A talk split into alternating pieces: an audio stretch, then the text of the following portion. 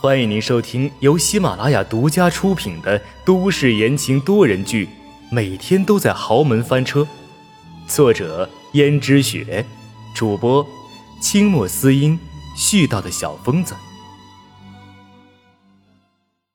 第三十一章，痛下决心。温思思想了很久，最后痛下决心的样子，咬了咬嘴唇，说道。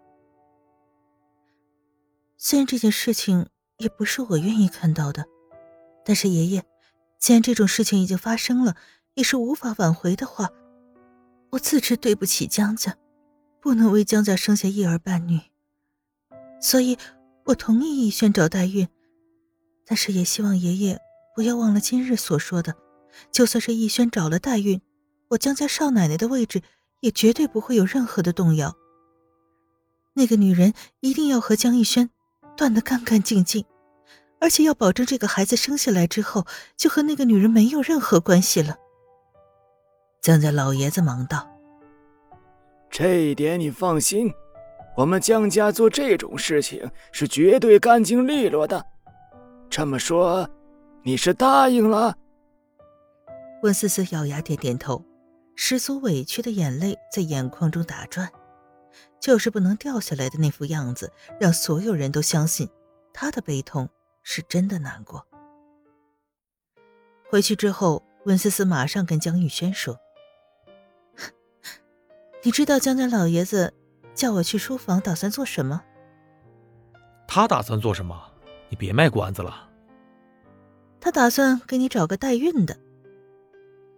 江玉轩也惊讶了，没有想到爷爷打的竟是这样的算盘。如果他真的找别的女人生下孩子，那轩轩怎么办？可是转眼一想，或许可以让轩轩变成那个代孕的对象。但轩轩虽然跟他在一起这么久了，却从来不让他碰他，因为他过于害羞。那如果此时他成为代孕的话，轩轩又会怎么想？江逸轩又打消了这个念头，因为在他心中，轩轩。就是白月光，是绝对不能亵渎的。他想给轩轩一个正经的名分，而绝不是一个代孕的。如果他真的安排让轩轩变成代孕的，虽然他可以跟轩轩在一起，甚至有他们的孩子，但是轩轩这一辈子都只能在江家抬不起头来，他和轩轩也就没有了任何可能。更何况他和轩轩美好的第一夜。他希望留在一个充满着白月光和玫瑰花的屋子里，而不是肮脏不堪的情况下。所以江逸轩犹豫了。温思思问：“怎么？你是打算让你那个小情人成为代孕吗？”江逸轩摇摇头：“怎么可能？轩轩在我心中是最纯洁、最珍贵的，我怎么会把她放在这么轻贱的地位？”哦，是吗？这倒让温思思有些意外，没想到江逸轩竟然真的把那个小情人看得那么重。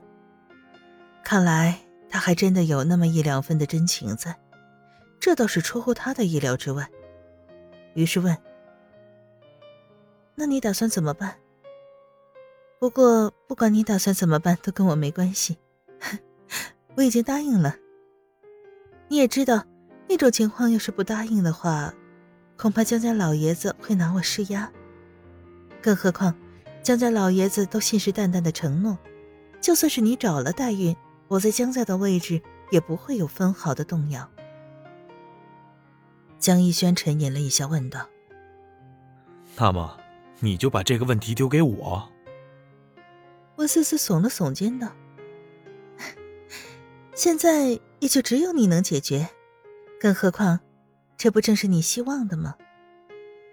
我希望的，你又不是不知道我希望的是什么。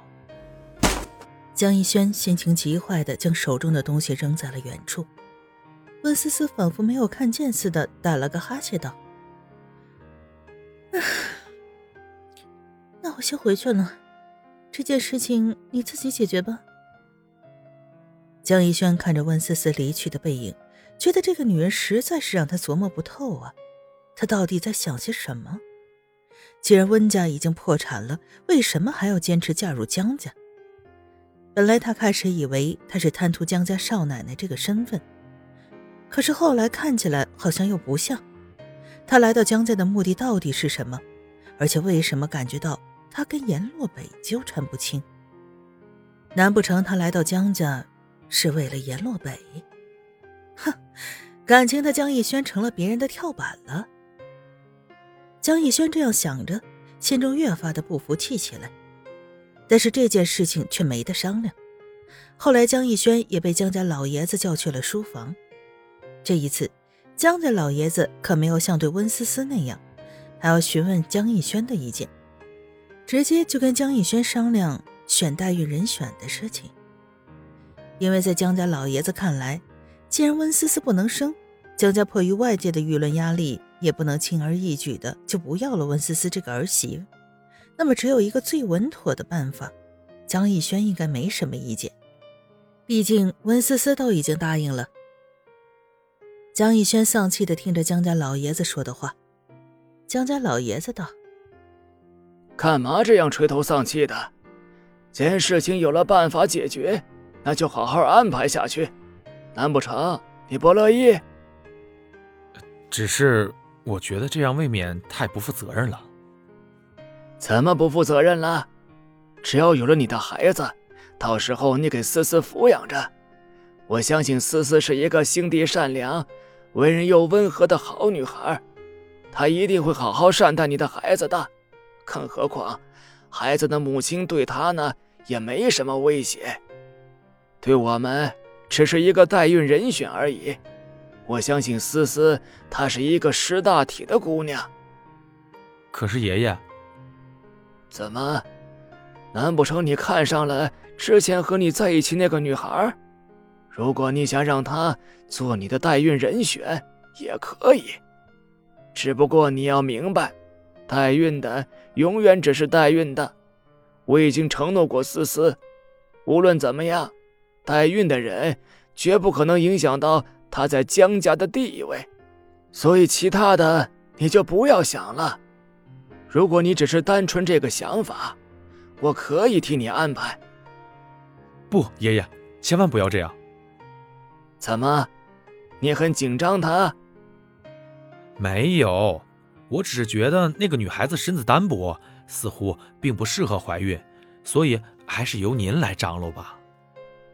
我一把年纪了。也该颐养天年了，这件事情就交给你妈来做吧。